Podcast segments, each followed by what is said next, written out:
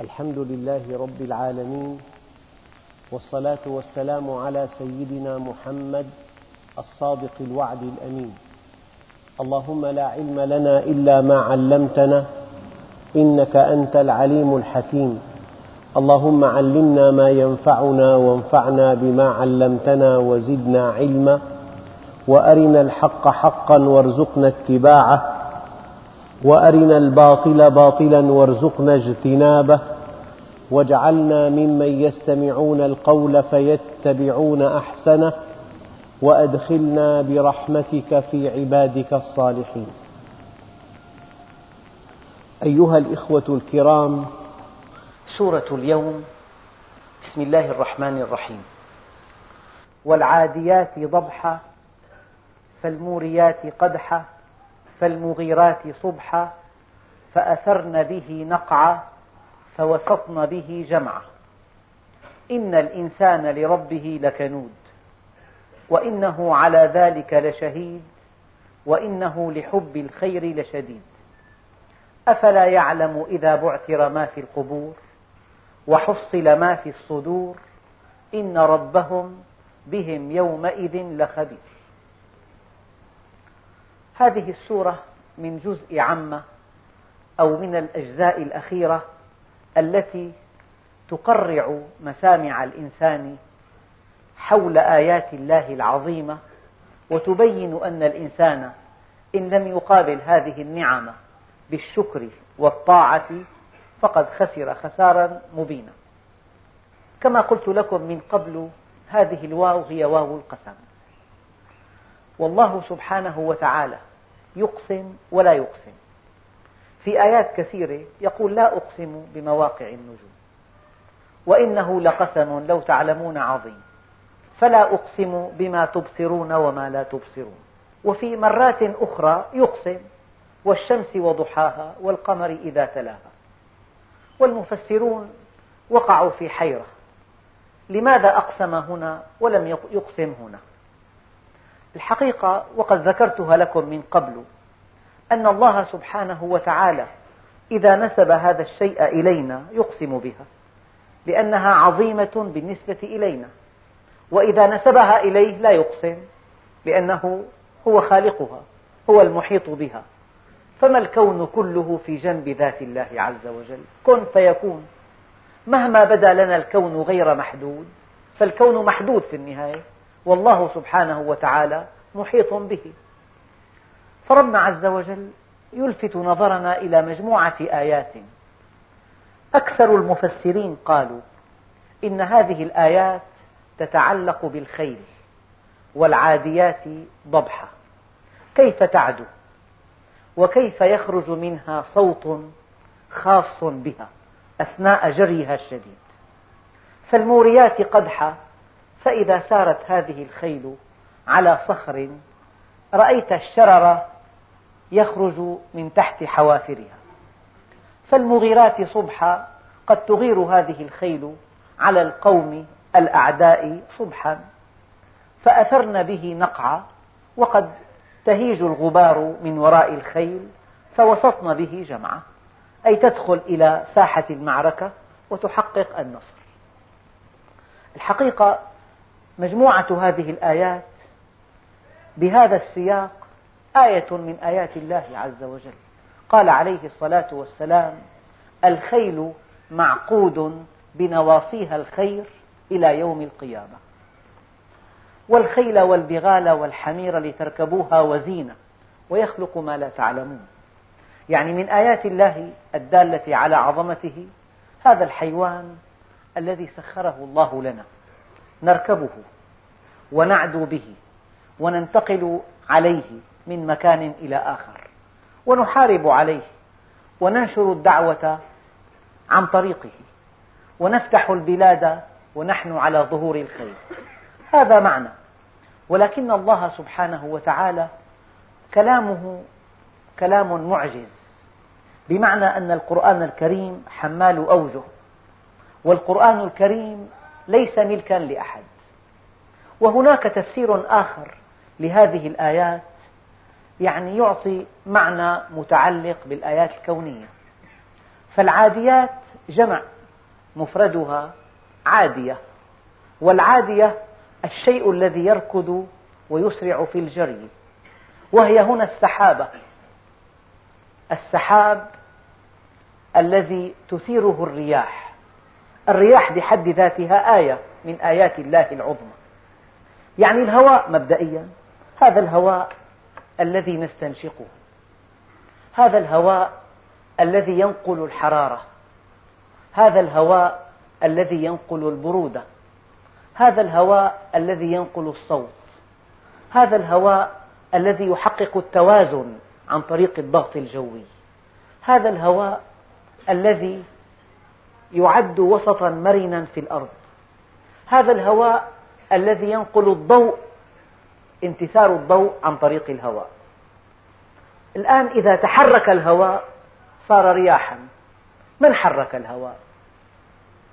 هناك الرياح الشرقية وهناك الرياح الغربية وهناك الرياح الجنوبية وهناك الرياح الشمالية. هناك الرياح الباردة تأتينا من الشرق وهناك الرياح المثقلة ببخار الماء تأتينا من الغرب. هناك الرياح التي تلطف الجو. هناك الرياح التي تبعث في النفس الانتعاش. هذه الرياح التي تعدو. ألم يقل الله عز وجل وترى الجبال تحسبها هامدة وهي تمر مر السحاب فالعاديات بمعنى آخر تلك الرياح التي يسوقها الله سبحانه وتعالى. يعني أحيانا تتوقف الرياح ساعات معدودات تحس أن أنفاسنا ضاقت وأن الجو لا يحتمل وأن الإنسان يكاد يضجر يكاد تضيق به الأرض بما رحبت. فإذا تحرك الهواء بعث النسيم العليل إذا زادت حركته صار ريحا. فإذا زاد صار رياحا ثم صار عاصفة ثم صار زعازع ثم صار أعاصير. فربنا عز وجل ضرب لنا من آياته العظمى الرياح التي تعدو في الهواء وتسرع في جريها. لماذا تعدو؟ إنها تسوق السحاب. هذا البخار الذي ارتفع من البحر إلى الجو بفعل أشعة الشمس أشعة الشمس المسلطة على مياه البحر بخرت هذه المياه وجعلتها سحبا. جاءت الرياح وساقتها إلى البلاد العطشة. ساقتها إلى البلاد التي هي في أمس الحاجة إلى الأمطار. هذا السحاب أثارته الرياح حتى أوصلته إلى المكان المناسب. ربنا عز وجل في آيات أخرى يقول الله الذي يرسل الرياح فتثير سحابا. وفي آية أخرى وهو الذي يرسل الرياح بشرا بين يدي رحمته حتى إذا أقلت سحابا ثقالا سقناه لبلد ميت. فأنزلنا به الماء فأخرجنا به من كل الثمرات. يعني هذه آية كبرى وآية عظمى. الله سبحانه وتعالى يحرك الهواء. إذا حرك الهواء صار رياحا. هذا الهواء الذي يتحرك يسوق أمامه السحاب. هذا السحاب يسوقه الله إلى بلد ميت. ينقلب إلى أمطار. تهطل الأمطار ينبت الزرع يأكل الإنسان والحيوان. تستمر الحياة. هذه آية كبرى من آيات الله عز وجل. فالعاديات ضبحا. هذه الرياح الشديدة إذا تحركت وعدت وكان لحركتها صوت معروف دوي الرياح. ربنا عز وجل جعل هذه السحب ذات كهربائيات. بعض السحب موجبة وبعضها سالبة. إذا احتكت ببعضها بعضا انقلبت إلى أمطار. لا بد من سحب إيجابية. شحنتها الكهربائية موجبة. ولا بد من سحب شحنتها الكهربائية سالبة. وحينما تحتك هذه السحب المتباينة تنعقد الأمطار بعملية معقدة جدا. نحن هنا نبسط الأمور. يعني أيام المدرس يعطي مثل للطلاب واضح جدا لكن على حساب الحقيقة العلمية. مثلا بيقول لك الأمطار تشبه إبريق من الشاي ملأته ماء وضعته على موقد فغلى الماء تأتي بكأس بارد تضعه في طرف الإبريق ينقلب هذا البخار المتصاعد من الإبريق إلى قطرات من الماء. هذا هو المطر. هذا معقول وواضح ولكنه تبسيط مخل للحقيقة. يعني هذه السحب حينما تكون حارة ثم تنتقل إلى مكان بارد تنكمش.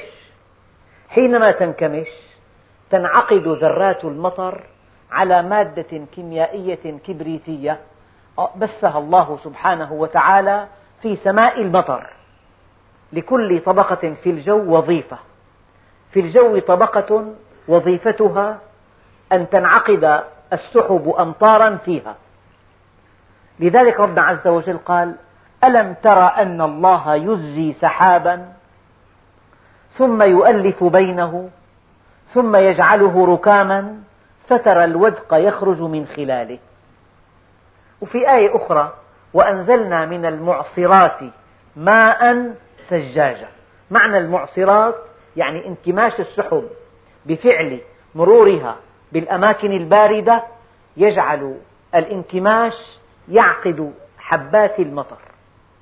يعني الذي درسه العلماء عن الأمطار شيء واسع جدا ودقيق جدا ولكنك إذا شربت كأسا من الماء أو تناولت قطعة من الفاكهة يجب أن تعلم علم اليقين أن الكون كله ساهم في هذا الكأس من الماء. يعني الشمس حجمها معروف مليون وثلاثمئة ألف مرة زيادة عن حجم الأرض. يعني لو ألقينا في الشمس مليون وثلاثمئة ألف أرض لاتسعت لها. هذا حجمها. وأما حرارتها ستة آلاف درجة على سطحها وعشرين مليون درجة في باطنها. وكلمة عشرين مليون درجة يعني لو ألقيت الأرض كلها في الشمس بجبالها ووهادها وصحاريها وبحارها ومحيطاتها وكتل الثلج في قطبيها. لو ألقيت الأرض كلها في الشمس لتبخرت في ثانية واحدة. يعني معنى عشرين مليون درجة يعني أنك إذا ألقيت الحديد في الشمس لرأيته بخارا. من منكم سمع أن للحديد بخار؟ نظريا هناك بخار للحديد. كل عنصر الله خلقه. بينتقل من مرحلة لمرحلة لمرحلة. أن يكون صلبا مرحلة. إذا رفعت الحرارة حينما ترفع الحرارة ذرات الحديد تتباعد عن بعضها. فإذا تباعدت أصبح مرنا. إذا تباعدت أكثر أصبح سائلا. إذا تباعدت أكثر أصبح غازا. لذلك الأجسام لها ثلاث حالات. حالة الصلابة. وحالة الميوعة وحالة الوضع الغازي. وبين هذه الحالات حالة ثانوية. الحرارة لها علاقة بابتعاد الذرات عن بعضها بعضا.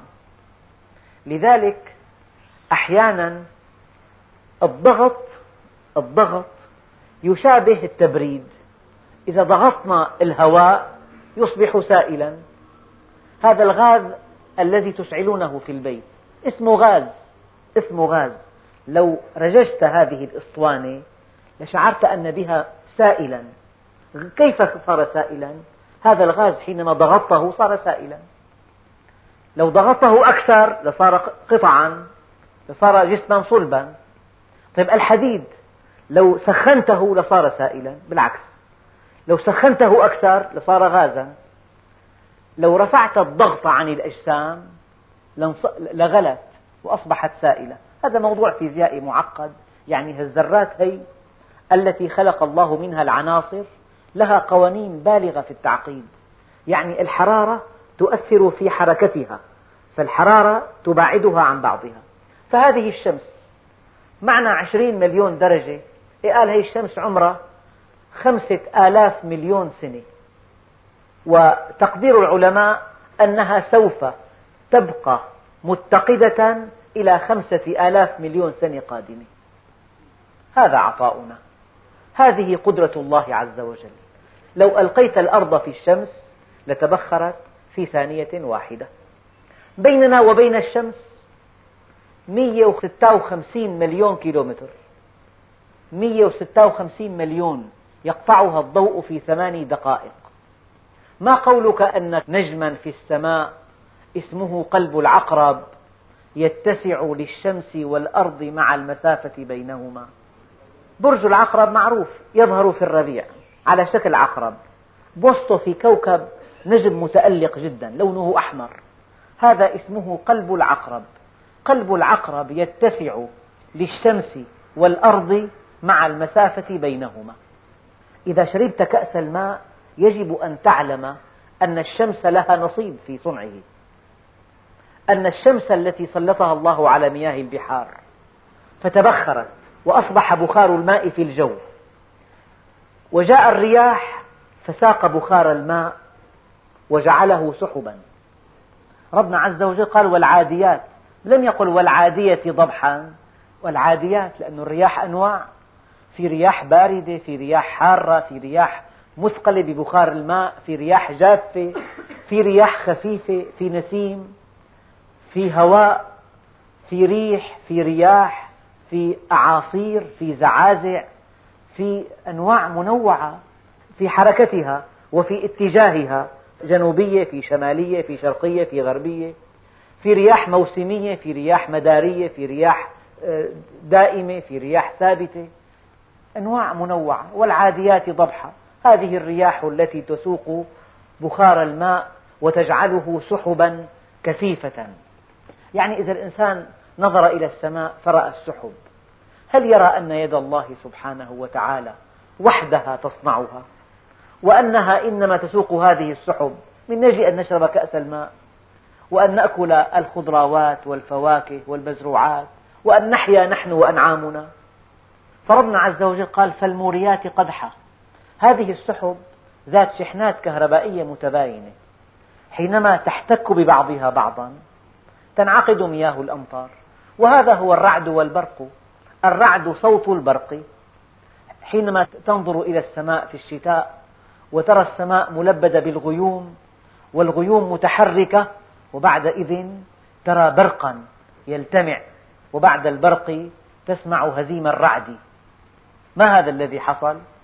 سحب مشحونة كهربائيا شحنة إيجابية سحب مشحونة كهربائيا شحنة موجبة. من احتكاك هذه السحب تنعقد مياه الأمطار. هي فالموريات قدحا يعني هذا الذي تراه في السماء واضح.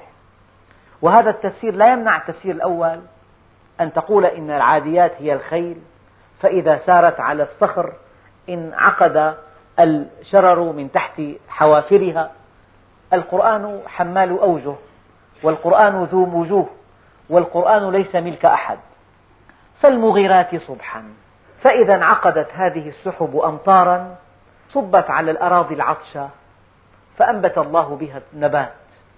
أنبت نباتا نأكله وأنبت للحيوان نباتا يأكله.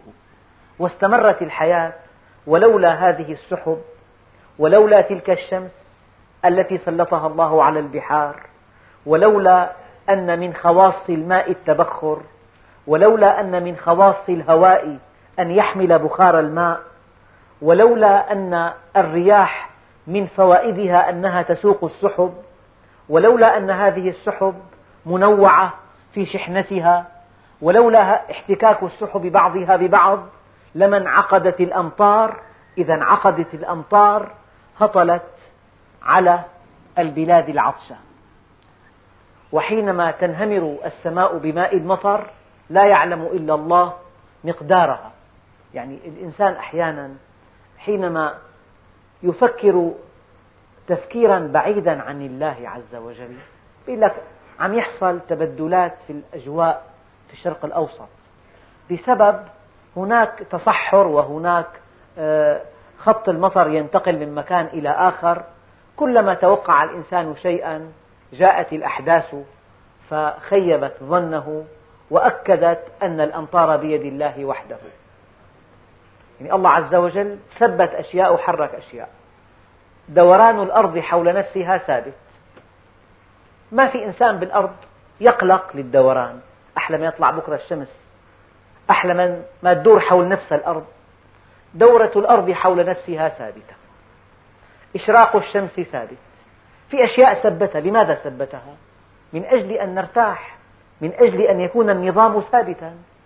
في صار في تقويم في مواعيد في أشهر في أسابيع في أيام في سنوات.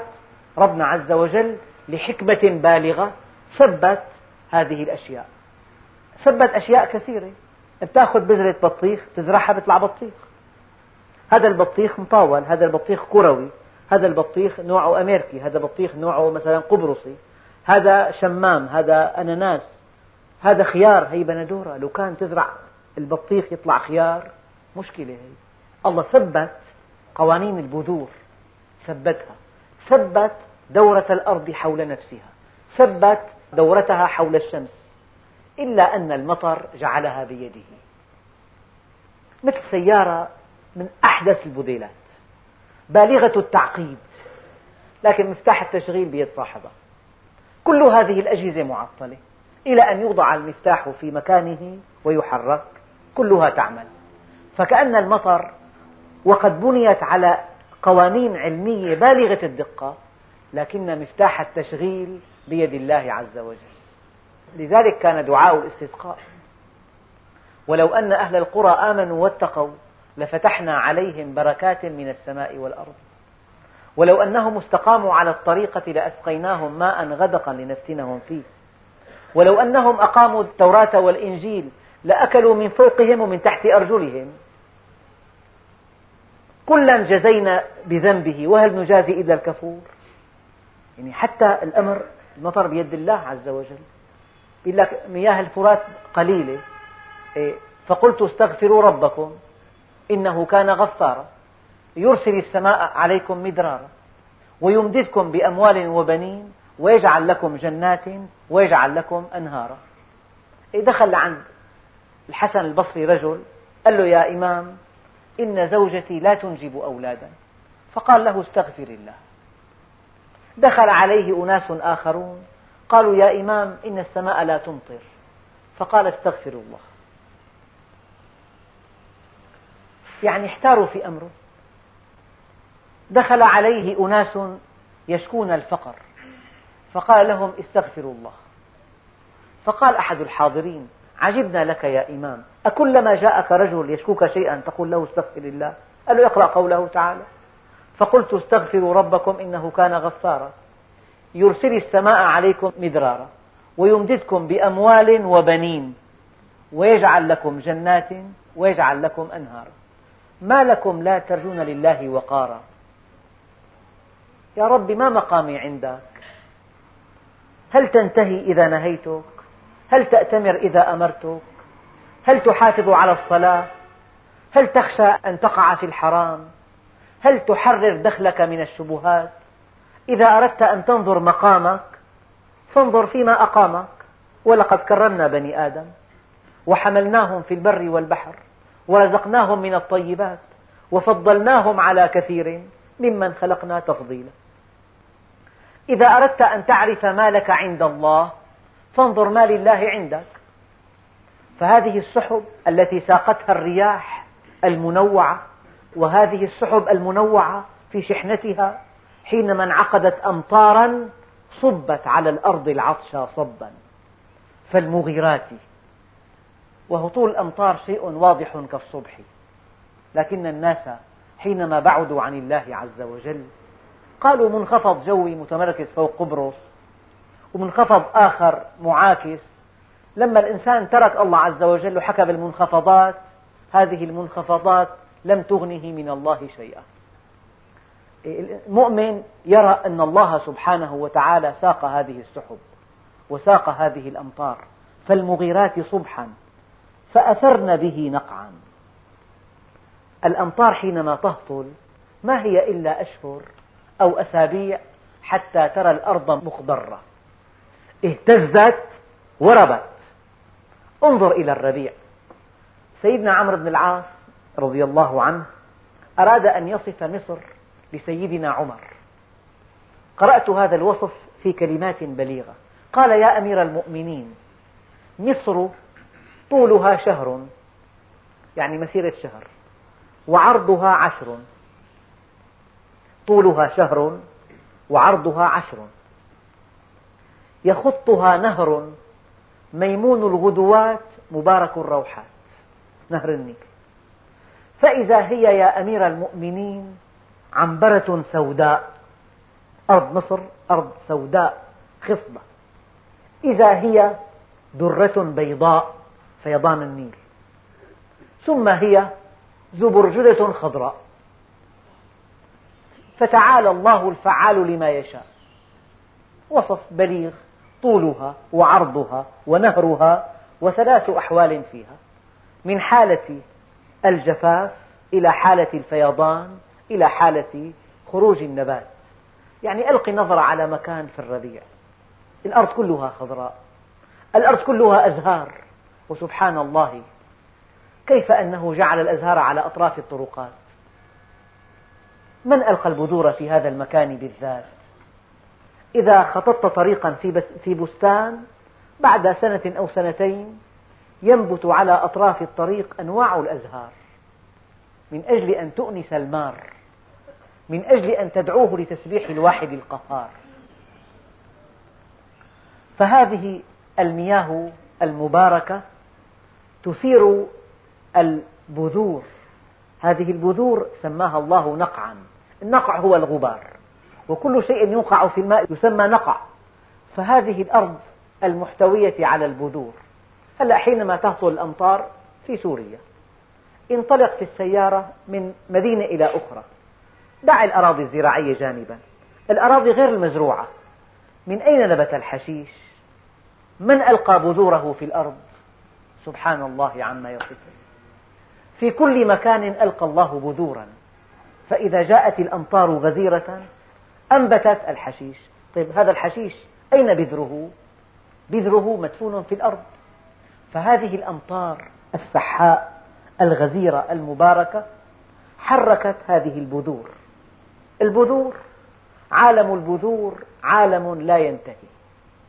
عالم يمثل كرم الله سبحانه وتعالى. لو أن الله سبحانه وتعالى خلق الأرض وخلق عليها مليار مليار مليار مليار طن بندورة.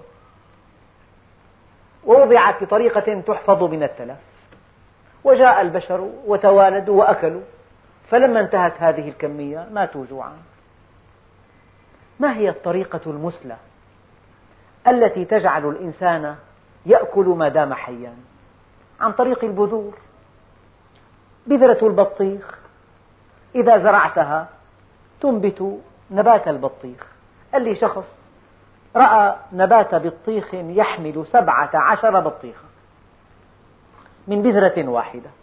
حدثني أخ قال لي من نصف غرام بذر بندورة نتج نصف طن بندورة. من نصف غرام نصف طن يعني الغرام طن اعمل نسبة هذا عطاؤنا. الغرام بذر بندورة أنتج طن من البندورة.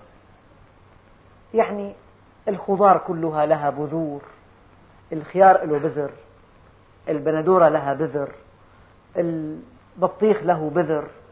هذه البذور إذا دفنتها في الأرض ورويتها بالماء نقعت به فتحرك الرشين الرشين كائن حي كائن حي له مواصفات لحياته.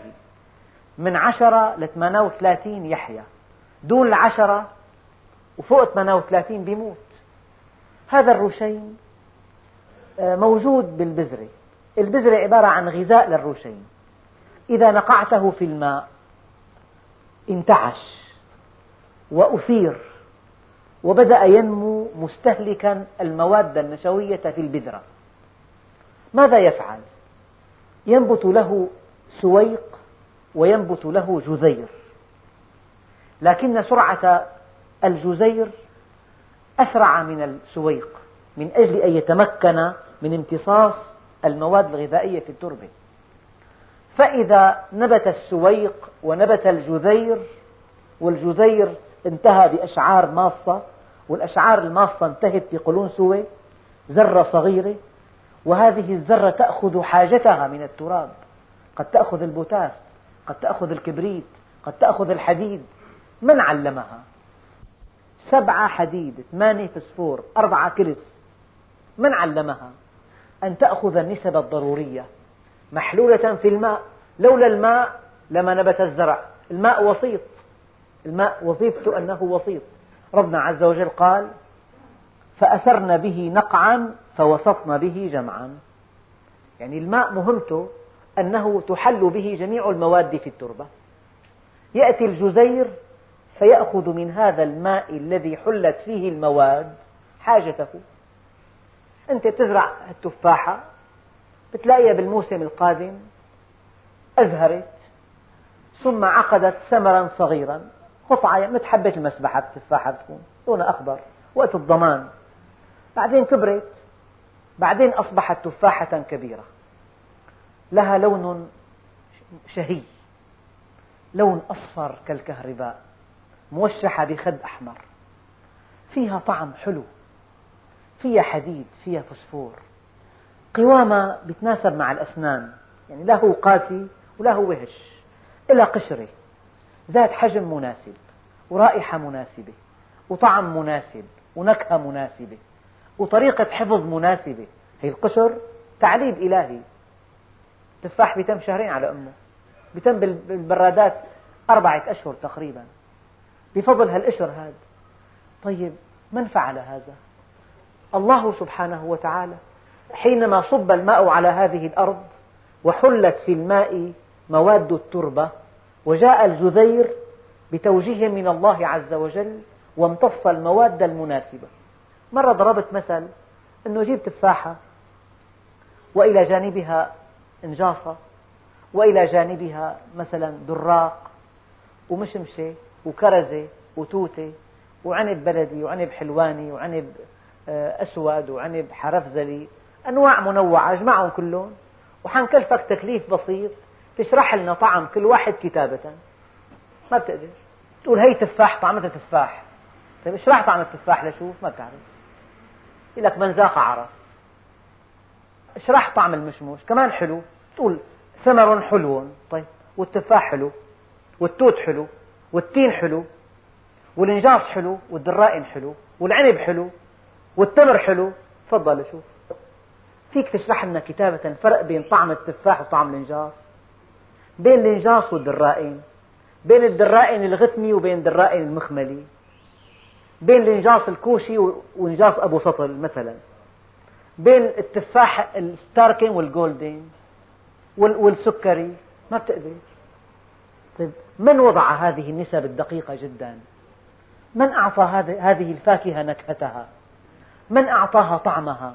من أعطاها شكلها؟ من أعطاها لونها؟ من أعطاها حجمها؟ من أعطاها وقت قطافها؟ من أعطاها طبيعة تخزينها؟ من؟ الله سبحانه وتعالى. فوسطنا به جمعا. يعني صار الرياح المباركة التي أثارها الله سبحانه وتعالى. لو أن الله سبحانه وتعالى لم يحرك الهواء لمات الإنسان. من منكم يصدق ذلك؟ أن حياتنا موقوفة على تحريك الهواء. لو لم يحرك الله سبحانه وتعالى الهواء لم يسق الهواء السحاب. الله الذي أرسل الرياح فتثير سحابا فسقناه إلى بلد ميت. فأحيينا به الأرض بعد موتها. كذلك النشور. إذا حركة الرياح المنوعة من شرقية إلى غربية إلى شمالية إلى جنوبية إلى رياح مشبعة ببخار الماء إلى رياح جافة إلى رياح عنيفة إلى رياح هادئة. هناك رياح مدمرة. ثم ساق الله سبحانه وتعالى بها السحب. سحب متراكمة سحب سوداء سحب بيضاء. سحب محملة بالأمطار سحب خلبية أنواع السحب سحب شحنتها إيجابية شحنتها سلبية ارتطمت احتكت انعقدت الأمطار صبت على هذه الأرض التي أودع الله فيها البذور. انتقعت البذور فأثرن به نقعا. نقعت البذور في الماء. تحرك الرشين. من منكم يصدق أن هناك بذور؟ الغرام الواحد فيه سبعين ألف بذرة. الغرام الواحد. الغرام الواحد سبعين ألف بذرة. بالبذرة في رشين وفي مواد مغذية للرشين وفي محفظة تعليمات. فيها خمسة آلاف مليون أمر. خمسة آلاف مليون أمر. تلاقي هالتفاحة طلعت حمراء. هي دبل ريد. حمراء غامقة. بشكل مطاول مين صمم الشكل؟ هالأمر بالبذرة موجود. هذا تفاح شتوي حامض كبير ومفلطح. هذا تفاح طوالي له أربع نتوءات أحمر غامق. هذا تفاح كروي هذا أصفر. من أعطى للتفاحة المخطط هالنجاصة لونها فهي البذرة فيها رشين وفيها محفظة وفيها محفظة فيها خمسة آلاف مليون أمر. قال بعض العلماء. لو أن هذه الأوامر أردنا أن نكتبها كتابة. لصار عندنا مجموعة تضاهي الموسوعات العلمية الكبرى. الموسوعات الآن لك 30 مجلد 30 40 مجلد بينحطوا على رف بعرض الغرفة وكل مجلد 8000 صفحة ورق رقيق حرف صغير. هي الموسوعات العلمية. إلى اسم أجنبي مشهور. قال لو أن هذه المحفظة وما فيها من أوامر أردنا أن نكتبها كتابة لضاهت الموسوعات العلمية الكبرى. هذا الهواء أولا. بينقل الصوت بينقل الحرارة المكيف بينقل هواء بارد. المدفأة بتنقل هواء ساخن. الهواء بينقل الصوت. بينقل الضوء غرفة ضاوية وشمس ما فيها. الهواء بيحقق ضغط على الإنسان بيعمل توازن. إذا الإنسان طلع بالجو بيطلع الدم من أذنه لأنه ارتفع الضغط عنه. الطائرة الآن بالهواء الطائرة التي ترتفع في الهواء 43 ألف قدم تضغط ثمانية أضعاف حجم حجمها من الهواء. يعني فيها هواء ثمان أضعاف حجمها وهي على الأرض. حتى يتحقق ضغط وأنت على هذا الارتفاع الشاهق مناسب لارتفاع الأرض. فهذه الآية والعاديات ضبحا فالموريات قدحا فالمغيرات صبحا فأثرن به نقعا فوسطن به جمعا ومع كل هذا إن الإنسان لربه لكنود. ومع كل هالإكرام الإنسان جاحد هالنعم هي يعني إذا واحد دق الباب بتدخل سفرة لواحد فقير فيها ما لذ وطاب من أطيب أنواع الأطعمة والفواكه والحلويات. قعد أكل أكل أكل. لك اسأل مين السفرة اجتك مين قدم لك إياها؟ يعني إنسان يقول مين بعث لنا هاي؟ لا نشكره بس. واحد مرة حط لي فلة على الطاولة. من مين؟ بدي أشكره. ثاني يوم حط فلة ثالث يوم حط فلة مين حط هالفلة هي؟ الإنسان بيحس بحاجة يعرف المنعم يعرف المتفضل. فلة إلى قيمة. هي فيها مودة لأنه فربنا عز وجل قال كل هالنعم هالشمس هالقمر هالأرض وما فيها هالبحار هالرياح هالسحب هالمستودعات للمياه؟ هالينابيع هالأنهار هالأمطار المنصبة الثلوج هالنباتات أنواع منوعة. قال في أشجار زينة في أشجار مظلات في نباتات حدودية في نباتات للخشب لخشب زان وخشب شوح وخشب حور وخشب سنديان وخشب سويد وخشب بلوط. هي كلها نباتات من شان الخشب. في نباتات مثمرة. هلا حكينا عليها أنواع الفواكه والأسماك. بعدين في حكمة بالغة اللي عنده بستان مثلا بيطلع الكرز بيحوشه بيبيعه بينهي بيطلع المشمش بيحوشه بيبيعه بينهي بيطلع الدرائم بيحوشه بيبيعه بيطلع الإنجاص.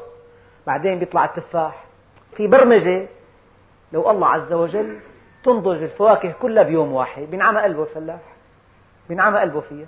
هلأ التفاح اقطفه على شهرين زمان الإنجاص على أسبوعين. الكرز على شهر بينقطف معك مين جعل النضج بالتسلسل؟ هي يد كريمة يد حكيمة يد عليمة. ومع كل هذا إن الإنسان لربه لكنود. والله أيام بالطعم كلب رغيف خبز بحرك ذنبه. ليت بعض الناس يرتفع لهذا المستوى. إذا أطعمت كلبا حرك ذنبه شكرا لك. إذا أطعمت هرة تمسحت برجليك. شكرا لك. وهذا الإنسان يجلس على المائدة يأكل ما لذ وطاب لك. أنا لو ما الله خلق المواد هي معك ورق ما بيساوي شيء. هذا اللي ماشي بالصحراء ركب ناقة وضل به الطريق ونفد ذاده ونضب ماؤه وكاد يموت جوعا وعطشا. قصة يعني فيها موعظة. وحينما اشتد به الجوع وأخذ منه كل مأخذ ويئس من النجاة وأيقن بالموت وضاقت نفسه وجعل يبكي ألفى عن بعد شجرة.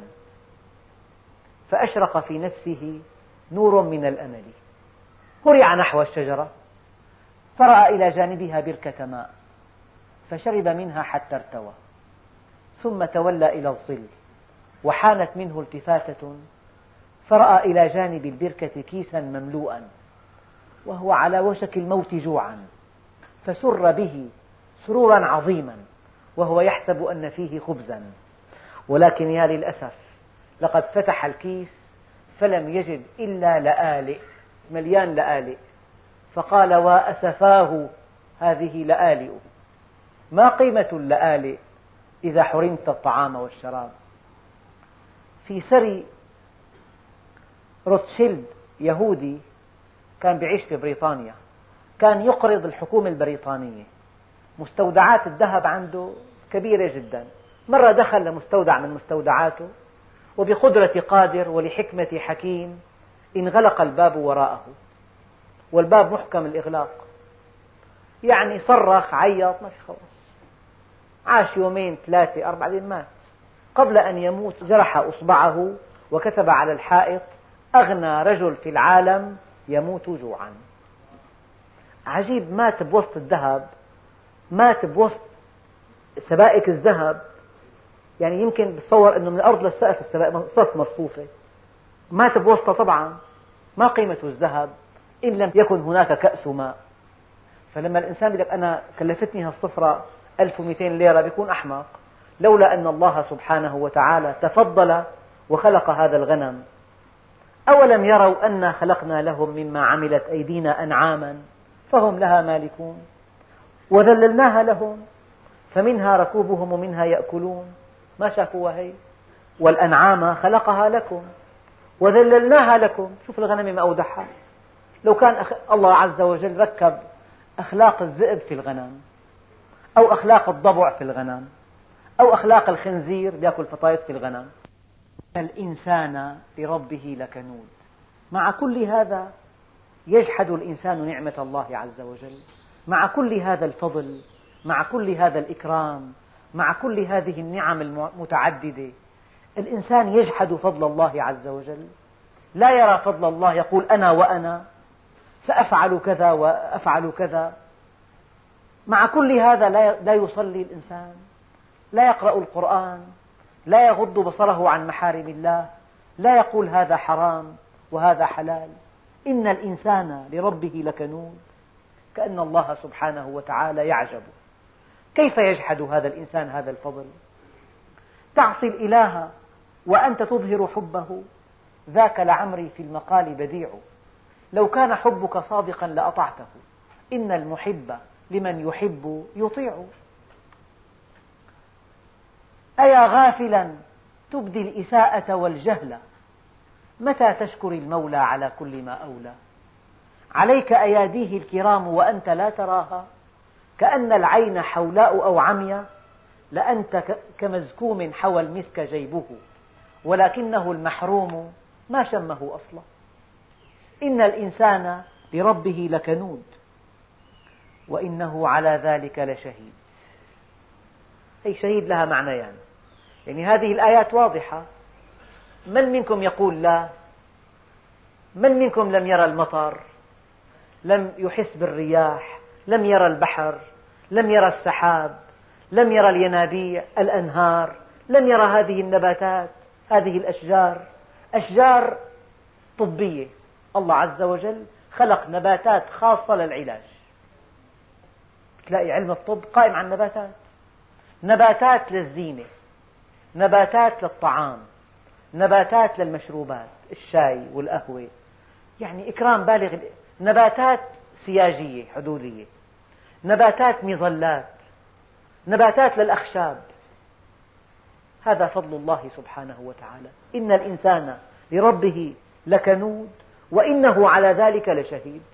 هذه النعم يشاهدها. هذه النعم بادية للعيان. هذه النعم يراها كل إنسان. لا تخفى على أحد. أولم يرى الإنسان أنا خلقنا له؟ أولم يرى؟ يعني نعم الله تراها كل يوم صباحا في على الطعام بيض مسلوق. هذا موضوع للتفكر موضوع قائم بذاته. فكرت بالدجاجة شو بتاكل؟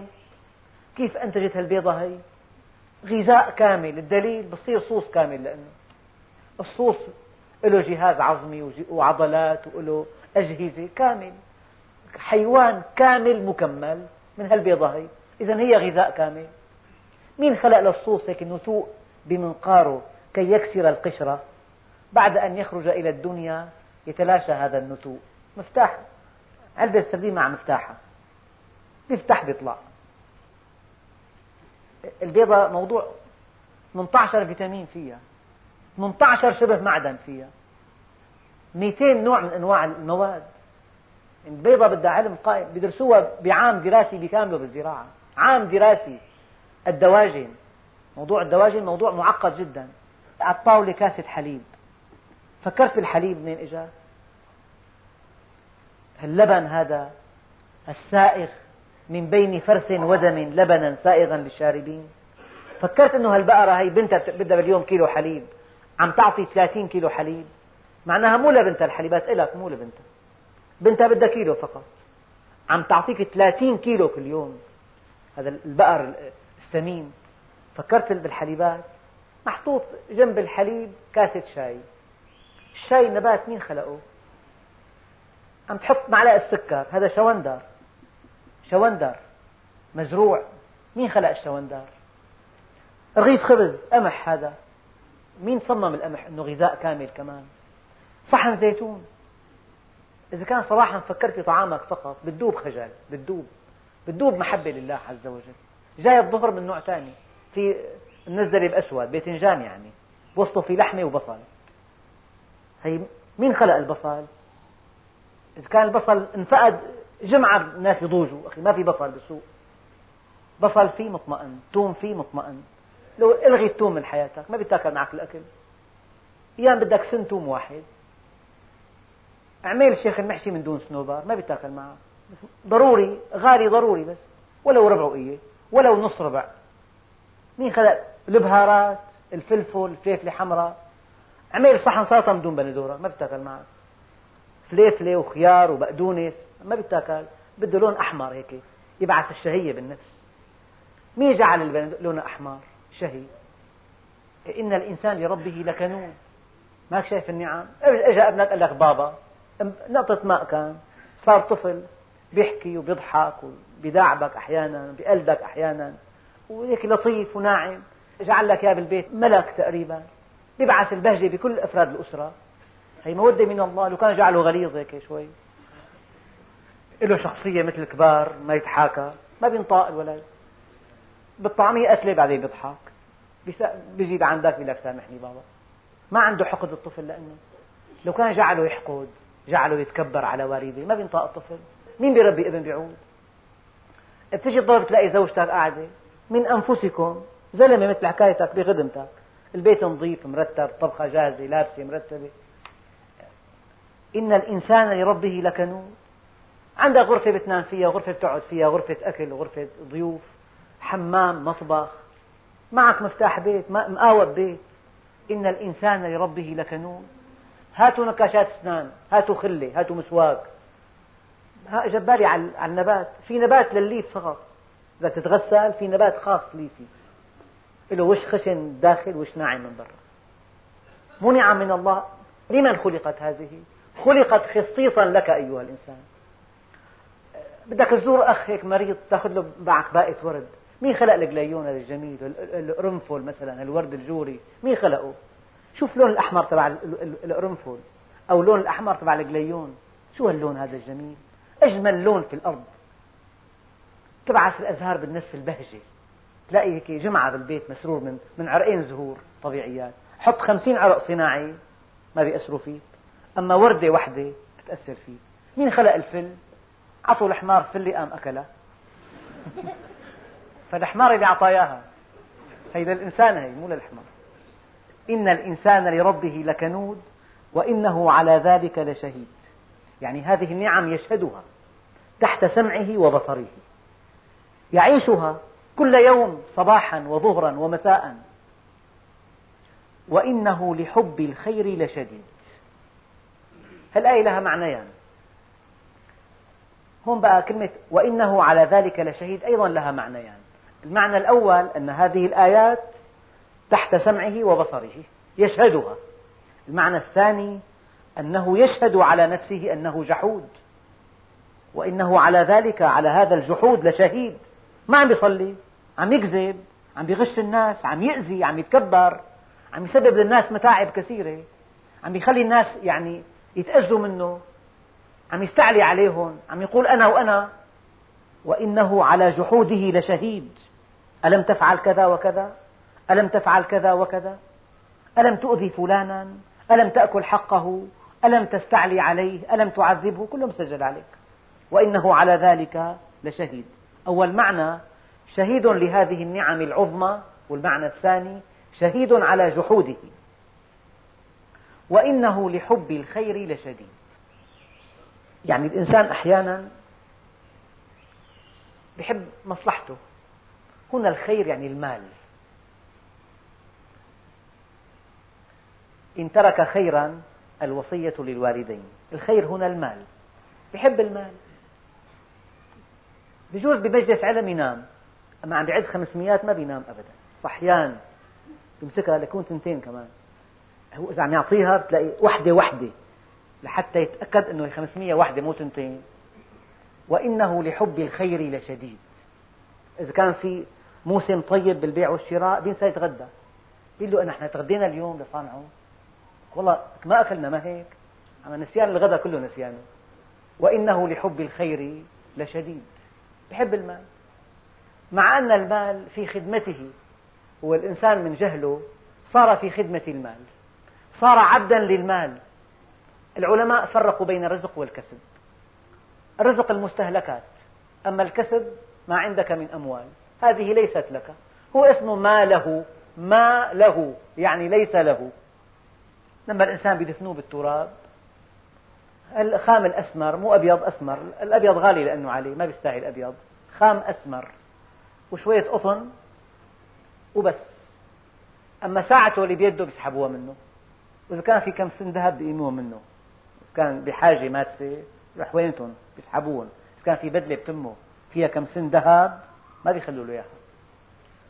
وإنه لحب الخير لشديد بحب المال. مع أن المال قد يكون فيه شقاؤه قد يكون فيه طغيانه قد يطغى في المال وقد يشقى في المال. لذلك الميت حينما يموت ترفرف روحه فوق النعش تقول يا أهلي يا ولدي لا تلعبن بكم الدنيا كما لعبت بي جمعت المال مما حل وحرم فأنفقته في حله وفي غير حله فالهناء لكم والتبعة علي. أعطيتك مالا فماذا صنعت فيه؟ يقول هذا العبد لم أنفق منه شيئا مخافة الفقر على أولادي من بعدي. يقول الله عز وجل ألم تعلم بأني أنا الرزاق ذو القوة المتين؟ إن الذي خشيته على أولادك من بعدك قد أنزلته بهم. ويا فلان أعطيتك مالا فماذا صنعت فيه؟ قال يا رب أنفقته على كل محتاج ومسكين. لثقتي بأنك خير حافظا وأنت أرحم الراحمين. يقول الله عز وجل أنا الحافظ لأولادك من بعدك وإنه لحب الخير لشديد. المعنى الآخر للخير يعني يحب مصلحته يحب السلامة يحب النجاة يحب كل شيء في الدنيا. ممتع.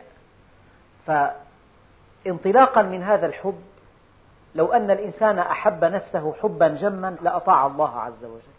لأن الخير كله في طاعة الله والسعادة كلها في طاعة الله والطمأنينة كلها في طاعة الله والفوز كله في طاعة الله والفلاح كله في طاعة الله والنجاح كله في طاعة الله. فإذا أحببت نفسك يعني إذا كنت مفرطا في حب ذاتك استقم على أمر الله. لكن الإنسان يتوهم أن المال هو كل شيء. المال شيء. خذ من الدنيا ما شئت. وخذ بقدرها هما. ومن أخذ من الدنيا فوق ما يكفيه أخذ من حتفه وهو لا يشعر. فالإنسان يحب المال وقد يكون حتفه في المال. يحب المال وقد يكون شقاؤه في المال. وعسى أن تكرهوا شيئا وهو خير لكم. يجوز تكره ضيق الدخل تكره الدخل المحدود. لك ما بكفي المعاش. وعسى أن تكرهوا شيئا وهو خير لكم. وعسى أن تحبوا شيئا وهو شر لكم. والله يعلم وأنتم لا تعلمون. قد تكون بالدخل المحدود مؤمن فإذا زاد الدخل فسقت وخرجت عن أمر الله. وعصيت الله سبحانه وتعالى واستعليت على الخلق. هذا الذي جمع المال من حلال وأنفقه في حلال يقال قفوه فاسألوه. هل تاه بماله على عباد الله؟ هل قال جيرانه يا رب لقد أغنيته بين أظهرنا فقصر في حقنا؟ فما زال يسأل ويسأل. تركته يسأل ولن تنتهي الأسئلة. فالإنسان لا يتمنى ولا تتمنوا ما فضل الله به بعضكم على بعض. يمكن الخير كله بالدخل المحدود. يمكن الخير كله بهذه الحياة المتواضعة بهذا البيت بهذه الزوجة. وعسى أن تكرهوا شيئا وهو خير لكم. الإنسان يحب المال. وقد يطغى بالمال. لذلك قال عليه الصلاة والسلام بادروا بالأعمال الصالحة. فماذا ينتظر أحدكم من الدنيا؟ هل تنتظرون إلا غنى مطغيا؟ في غنى مطغي. تكبر استعلى. ماذا قال قارون؟ قال إنما أوتيته على علم عندي. فخرج على قومه بزينته فخسفنا به وبداره الأرض. قال الذين يريدون الحياة الدنيا يا ليت لنا مثل ما أوتي قارون. معظم الناس فلان نياله على هالبيت. كلمة نياله يعني يا ليت لنا مثل ما أوتي فلان. نفس الشيء. شو فيلا؟ شو بستان؟ آخذ مكان جميل مطل على الشام مثلا. يا ليت لنا مثل ما أوتي. فالإنسان يتمنى فضل الله يتمنى رضاء الله يتمنى طاعة الله. ومن يطع الله ورسوله فقد فاز فوزا عظيما. وإنه لحب الخير لشديد. أفلا يعلم هذا الذي يحب المال؟ وهذا الكنود الجحود أفلا يعلم إذا بعثر ما في القبور؟ خرج الناس لرب العالمين بعثوا ليوم الدين وحصل ما في الصدور. كل أعمالهم مسجلة عليهم ومسجل عليهم نواياها. النوايا أبلغ. النوايا مبعث العمل لأنه العمل أساسه نية الإنسان بيفكر بشيء بينطلق العمل. فربنا عز وجل ترك الأعمال وصل للنوايا. أفلا يعلم إذا بعثر ما في القبور وحصل ما في الصدور؟ إن ربهم بهم يومئذ لخبير. يعني الله سبحانه وتعالى كفى بربك بذنوب عباده خبيرا بصيرا. خبرة الله سبحانه وتعالى بنوايا الإنسان يوم القيامة تكفيه حسابا دقيقا. لذلك الإنسان بالآخرة يود الإنسان لو يفتدي من عذاب يومئذ ببنيه. لو أن له ما في الأرض جميعا ومثله معه لافتدوا به. ولكن لا يقبل منها شفاعة ولا يؤخذ منها عدل. إيه هذا اليوم الرهيب يوم القيامة يوم يقوم الناس لرب العالمين يوم يفصل الله بين الخلائق يوم يعطي كل ذي حق حقه. لمثل هذا اليوم فلنعمل. لمثل ذلك فليعمل العاملون وفي ذلك فليتنافس المتنافسون. لذلك هذه السورة إن شئتم أن تفهموها على أنها الخيل وما يتبعها هذا فهم صحيح ومعظم التفاسير جاءت بذلك. وإن شئتم أن تفهموها على أنها آيات كونية متعلقة بالرياح والسحاب والمطر وإنبات المزروعات وهذه النعم التي لا تحصى التي أنعم الله بها علينا. والإنسان بعد كل هذا كنود يحب المال يعرض عن الله عز وجل. المقطع الأخير مقطع تهديد ووعيد. أفلا يعلم إذا بعثر ما في القبور وحصل ما في الصدور إن ربهم بهم يومئذ لخبير. لله رب العالمين.